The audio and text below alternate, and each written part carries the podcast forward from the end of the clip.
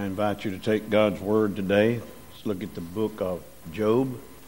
Job chapter 19, beginning with verse 14. You have to understand now, Job is sick. He's in a lot of pain. He's lost everything he'd ever had except his wife. And so he says, My kinfolk have failed, and my familiar friends have forgotten me. They that dwell in mine house and my maids count me for a stranger. I am an alien in their sight. I called my servant, and he gave me no answer. I entreated him with my mouth. My breath is strange to my wife, though I entreated for the children's sake of mine own body. Yea, young children despised me. I arose, and they spake against me.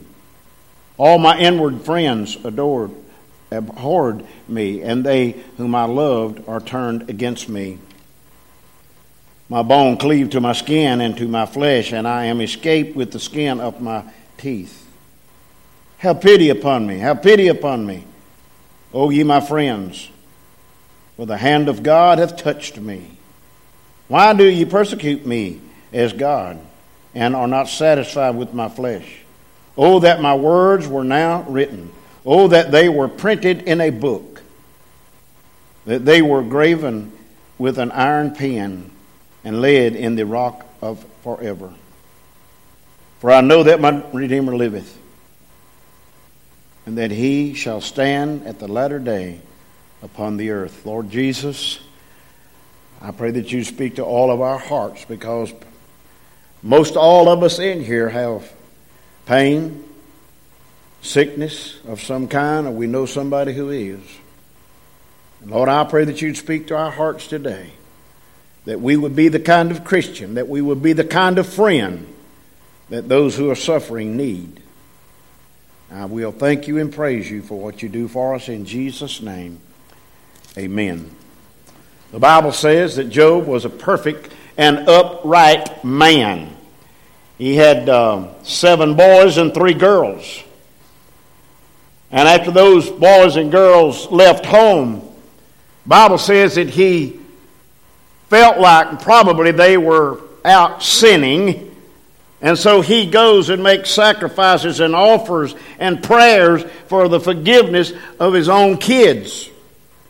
Even uh, he allude to that in the scripture here as he's prayed for those that God has given him. When you look at the story of Job, it'll cause you to, to maybe look at yourself a little different. Because no matter what kind of pain, no matter what kind of trouble that you might have today, none is as great as what Job went through. I can't imagine losing our children.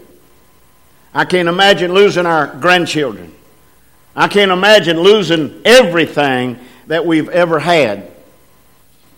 And this yesterday evening, I, I, maybe I was I've been studying about this message, and uh, Lynn and I were standing there in the yard, and everybody'd gone, and we was holding each other, and I said, you know, if we lose everything we've got, we've got each other.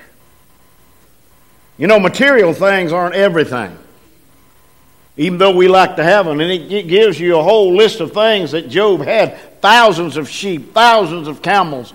I mean, on and on the story goes. He was a wealthy man, but he didn't let the riches take over. He said, the Bible says he was a perfect, upright, standing man with his God. He made mention several times. I know that my Redeemer liveth. He even said, I wish the, the day that never come that I was born. He wished that he was dead. He wished that his life could just go on. And I've seen people like that. Why does God keep me here? What use am I to anybody? You know, when I and, and visiting the, the uh, rest home sometime, I'll hear those people say, you know, I'm no good to anybody any longer. I can't come to church any longer. I can't go to Sunday school. I can't teach the class any longer. I can't sing in the choir. Know, what good am I? I say, you're still the most good of any person when you pray.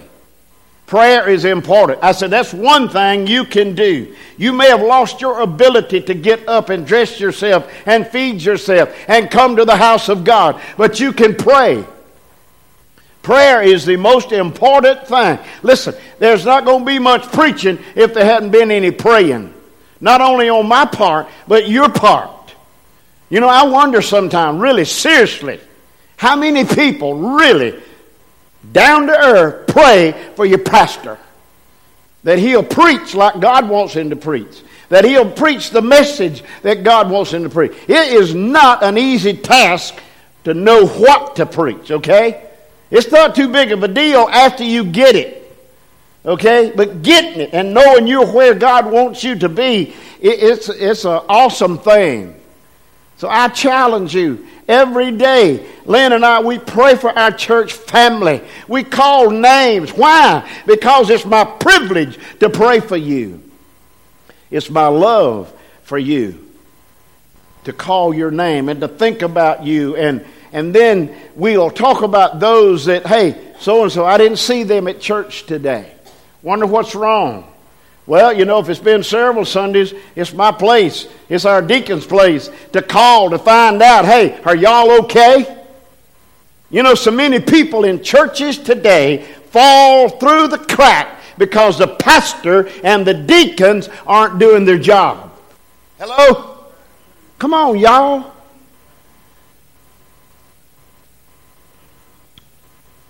God looked at Jonah, Joel, Job, perfect, upright man, and the devil showed up, which he always will. God says to, to Satan, Hey, have you con, considered a man Job? Yeah, I've thought about him. I know what he's got. But he said, I tell you what, you take all that away from him and he'll no longer worship and serve you. God told Satan, you, you help yourself, but don't you kill him. You do anything, but don't you kill him. And the story goes that, hey, every one of his sons, their, their lives were lost.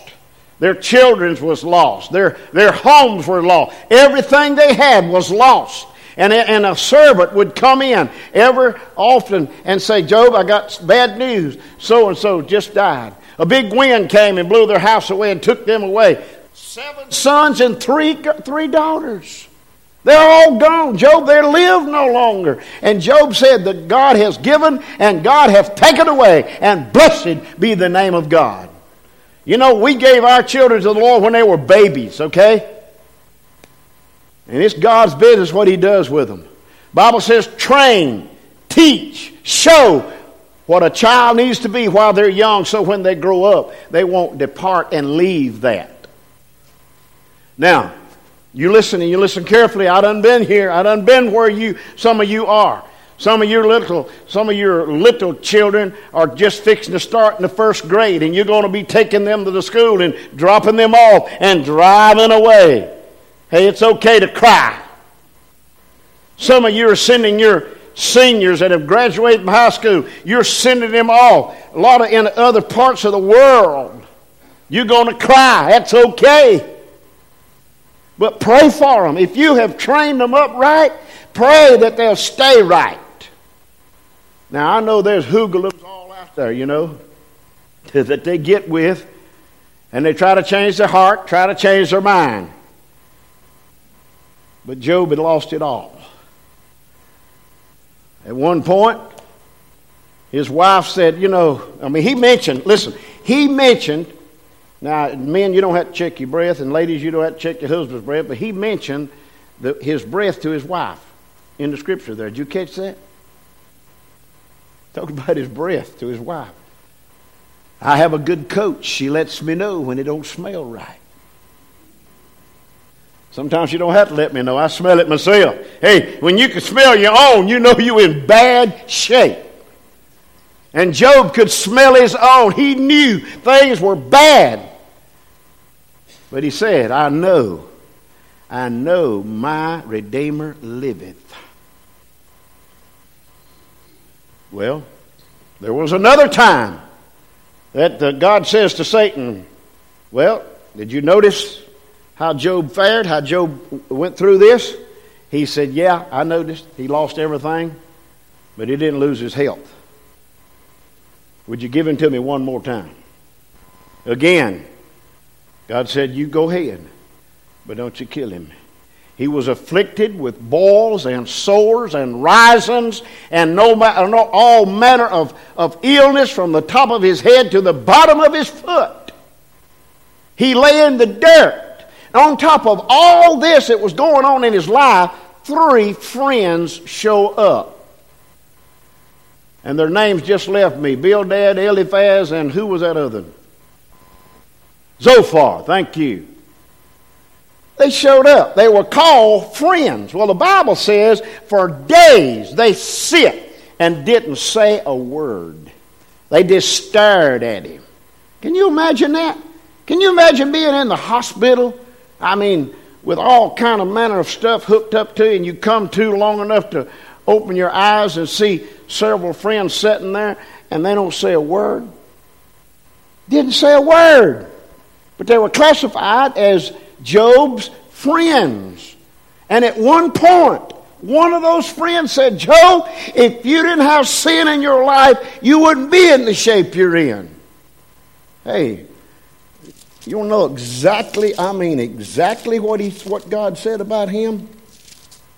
There was a man in the land of Uz whose name was Job, and that man was perfect. You, you get that? He was perfect. And not only was he perfect, he said he was upright and one that feared God and ran from evil.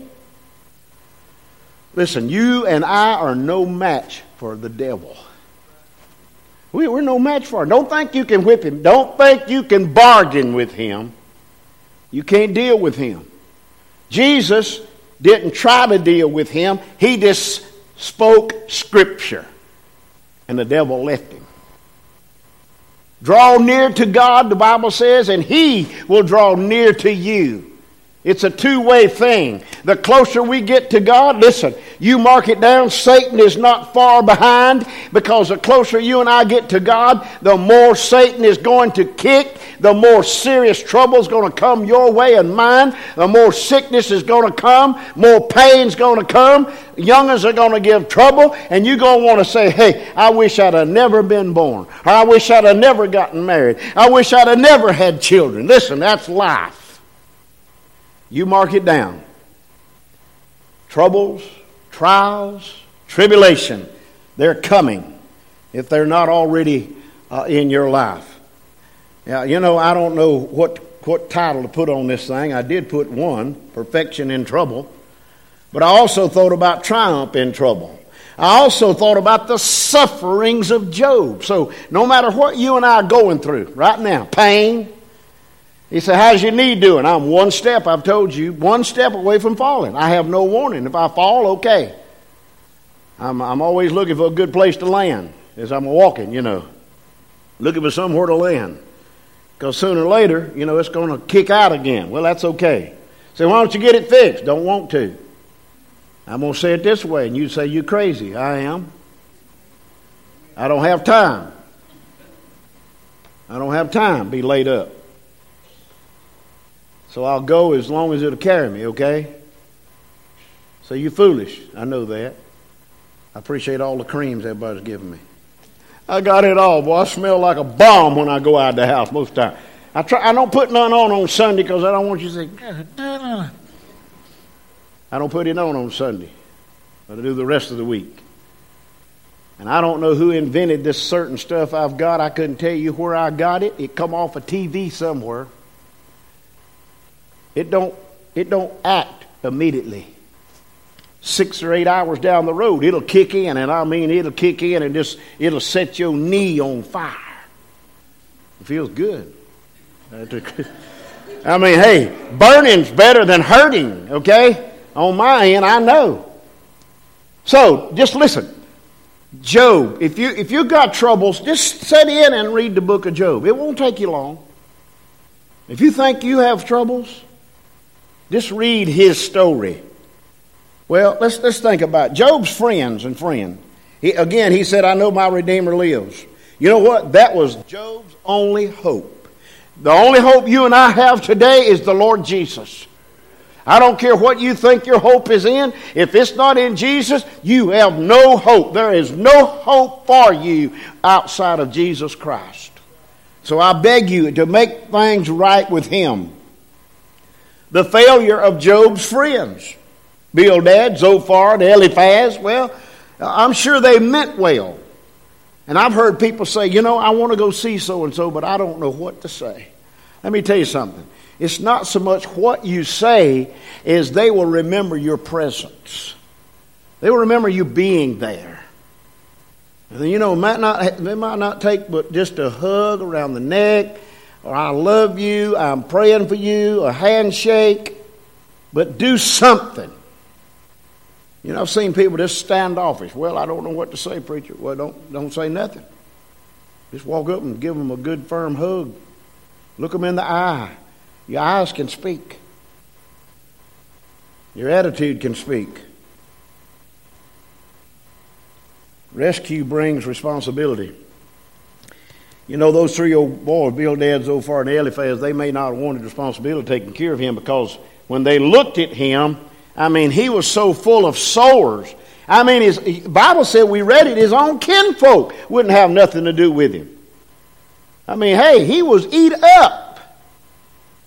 Reminds me of when, uh, I remember when it was now, but was, my goodness, probably 15 years ago, I got eat up with fire ants. I'm talking eat up. I had over a hundred bites. I got to the emergency room, I could, I was choking. And, and I, I just leaned on the desk, and all I said was fire ants. They had a wheelchair under me, and before I could turn around, they had IVs going in both arms. I thought that was it. My chest was hurting like somebody standing on it. And I heard the doctor, I mean, I don't know where I was conscious or in or out. I, I just heard him say, I've never seen so many bites on a man in my life. And every little bit, he, uh, how you feeling? I mean, I'm hurting in my chest bad. I mean, they just pumping stuff. Well, where was Lynn? Well, I didn't wait on her that morning. And I told her, she said, let me get, I said, you ain't got time, I'm out of here. Well, they stripped me of everything I had on except my boots. Hello? I'm laying there and I heard somebody say, Yeah, that's him. And I heard the doctor say, How you know? she said, I recognized the boots.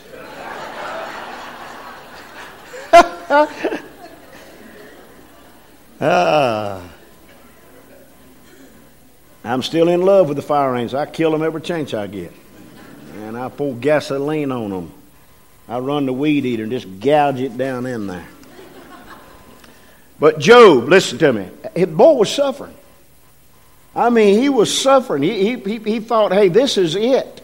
And as I said, the Bible says he cursed the day he was born. He wished he'd have never been born. And why don't you take me out of this suffering? Listen, I don't ask God to take me out of it. Just give me grace to, and strength to get through it that I might be able to help somebody else. Job is an example for you and I. No matter what his situation was, he said, the uh, bottom line is, I know my Redeemer liveth. Job's faith, it was strong, it was stout. I want you to listen. He asked three questions, and Cassie's going to put these up in the 14th chapter. Look at what verse 4 says in the 14th chapter. Who can bring a clean thing out of an unclean? Not one. Verse 10, another question. But man dieth and wasteth away. Yea, man giveth up the ghost. And where is he? And then verse 14. If a man die, shall he live again? All the days of my appointed time will I wait till my change come, because he said, I know my Redeemer liveth. If a man die, will he live again? The answer to that question is yes. Listen to me. Listen carefully. You and I are stuck with ourselves the rest of our natural life. If you were to die right now, if I were to fall dead in this pulpit right now, where would my soul go? Let me tell you, it's going to heaven with one reason because I have accepted Christ as my Savior and no other reason. But the moment I die, the moment I'm pronounced dead, I will immediately be gone to heaven, just like Jesus told the thief on the cross. Today, you can be with me in paradise. Listen, if you don't have Jesus as your Savior, the moment you're pronounced dead, you are immediately in hell with no exits. See that sign? That sign, that sign, that means there's three ways out of here at least. If somebody says fire, if somebody's going to head toward an exit door. You're going to get out of here as soon as you can. But what are you going to do with Jesus today? If you've never accepted Him as your Savior, you're living on the firing line. You're just one step away from plunging into hell with no way out.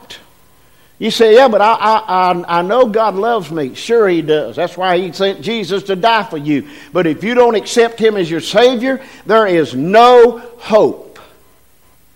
You can walk out of here today and say, well, I'm glad that sermon's over. I got by again. Listen, again, you're one step away from falling into hell without Jesus. We are one step away from ending up in heaven to be with the Lord Jesus forever and ever. I don't know all the outcome of these three friends, but evidently they were concerned or they, or they wouldn't have went to see him. You know, why do, we, why do we go to see the lost? Well, I go because I'm concerned. Because I want to see them changed. I want to see them saved. I want to see them ready to go to heaven when the time comes. The hardest funeral I guess I have ever done is to know that I witnessed, that I told the story, and the man refused, refused to accept Christ. Now, in his last breathing breath, he may have said, Father, forgive me, have mercy upon my soul. But as far as I know, he didn't. But I don't know in those last few seconds. Another man told me one time, he said, Listen, I have my own way of believing in, in what you're talking about, and I don't want nothing else said about it. Never was saved unless he got saved his last dying breath. Wow, why people want to put that off, I don't understand. And as those three friends, you know, Job, if you wasn't living the kind of life you're living, you wouldn't be in the shape you are in. Listen, sin, when it is finished, brings forth death. And when that death happens, we're out of here.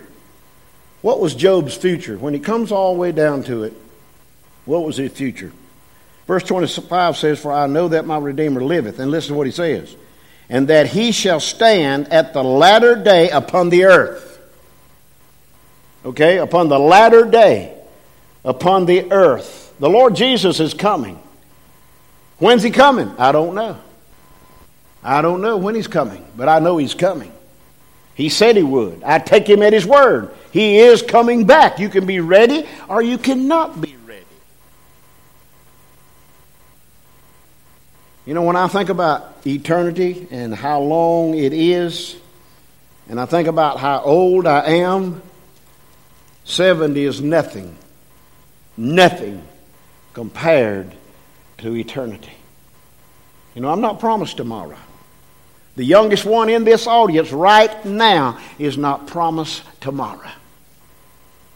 And it's always why. Why did God do what He done? I don't know. That's God's business. It was God's business to allow, you hear me, to allow Satan to attack Job. He did it to prove. God knew already how Job would turn out because God knows everything. But the devil thought, hey, well, yeah, he's lost everything. But let me inflict him. Let me give me the authority or the power to get him real deathly sick, and we'll see what he does. They wouldn't even recognize him. He was so eat up. His family wouldn't have anything to do with it. His friends wouldn't even have anything to do with it. And you know he must have been drained of his, of his physical being because the Bible says in that scripture we read that his skin clung or clanged, or whatever you want to say, to his bones. I mean, that, that's, that's, that's pretty drained out, isn't it? That's pretty wiped out. And then for his wife to say, Why in the world don't you just curse God and die? Well, you know, that was a sad thing. Well, let me tell you something. He knew he'd see God, he knew his Redeemer liveth. But in Job 27, verses 1 through 4, Cassie's going to put that up. I want us to read that uh, as she puts it up on the screen. It says, Moreover, Job continued his parable and said, As God liveth, who hath taken away my judgment, and the Almighty, who hath vexed my soul, all the while my breath is in me, and the Spirit of God is in my nostrils. My lips shall not speak wickedness, nor my tongue utter deceit. I'm going to stay faithful to God no matter what. It's what Job is saying.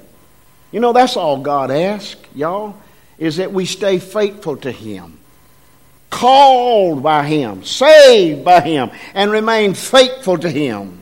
Job chapter 42, verses 12 and 13. So the Lord blessed the latter end of Job more than his beginning. For he had 14,000 sheep, 6,000 camels, and a thousand yoke of oxen, and a thousand she asses. And he also seven sons and three daughters. Still had those. And in 16 and 17 he says, After this lived Job, listen to this, a 140 years, and saw his sons and his sons' sons, even four generations. So Job died, being old and full of days. My question to me, as well as it to you, how will your and my obituary read? What will it say? And I don't care for it saying that I pastored this church or any other church. I don't care if it doesn't say how many mission trips I went on. I don't care if it says how many people God allowed me to baptize. I don't care about none of that. But to say, here lies someone who tried to follow Jesus. How will your obituary read? I may tell the I may tell the number wrong, but a lot of people are dying. When we went to the funeral home just yesterday, I think they've had four or either five bodies. I think they've had twelve uh, this past week. I may be up there next. Who knows? Only God knows. But I'm like Job, and I hope you will be able to say, I know that my Redeemer liveth. And on the earth he shall stand one day and judge. And we're all going to stand before God and give an account. But he's given us this day, this very moment in time, right now, to get it right. To get it right. And I trust and I hope that if you don't have it right, that you'll get it right today. You say, I'm, I don't, I don't want to shame nobody by coming forward. Listen, Jesus said, if you're ashamed of me in this world, I'll be ashamed of you before my Father. Don't be ashamed to come to this altar. Don't be ashamed to come and say, hey, I want to be saved. Don't be ashamed to come and say, I want to rededicate my life. Don't be ashamed to say, hey, I've, I've coming back. I want to put my membership in this church. You see, God works through people, He works through circumstances, He works through His Word. And if I'm afflicted tomorrow with a terrible disease, with only a few days to live, I know that my Redeemer liveth. Father, in the name of Jesus, I ask you, I ask you and I beg you to touch hearts, to touch lives. Uh, Lord, I, I, I I just want to thank you for experiences that you have given me through suffering, through pain. I thank you that through it all, I know that you are alive. And Lord, I pray for courage for every person in this room today. If they need to make a decision, if they need to do anything for you, Lord Jesus, that they would move when the invitation starts, that they'd not look at somebody else and see what they're going to do. Because when we stand before you, we'll stand alone. So I pray today, Lord, that your will be done. God, we'll love you and thank you, for we ask it in Jesus' name. Amen.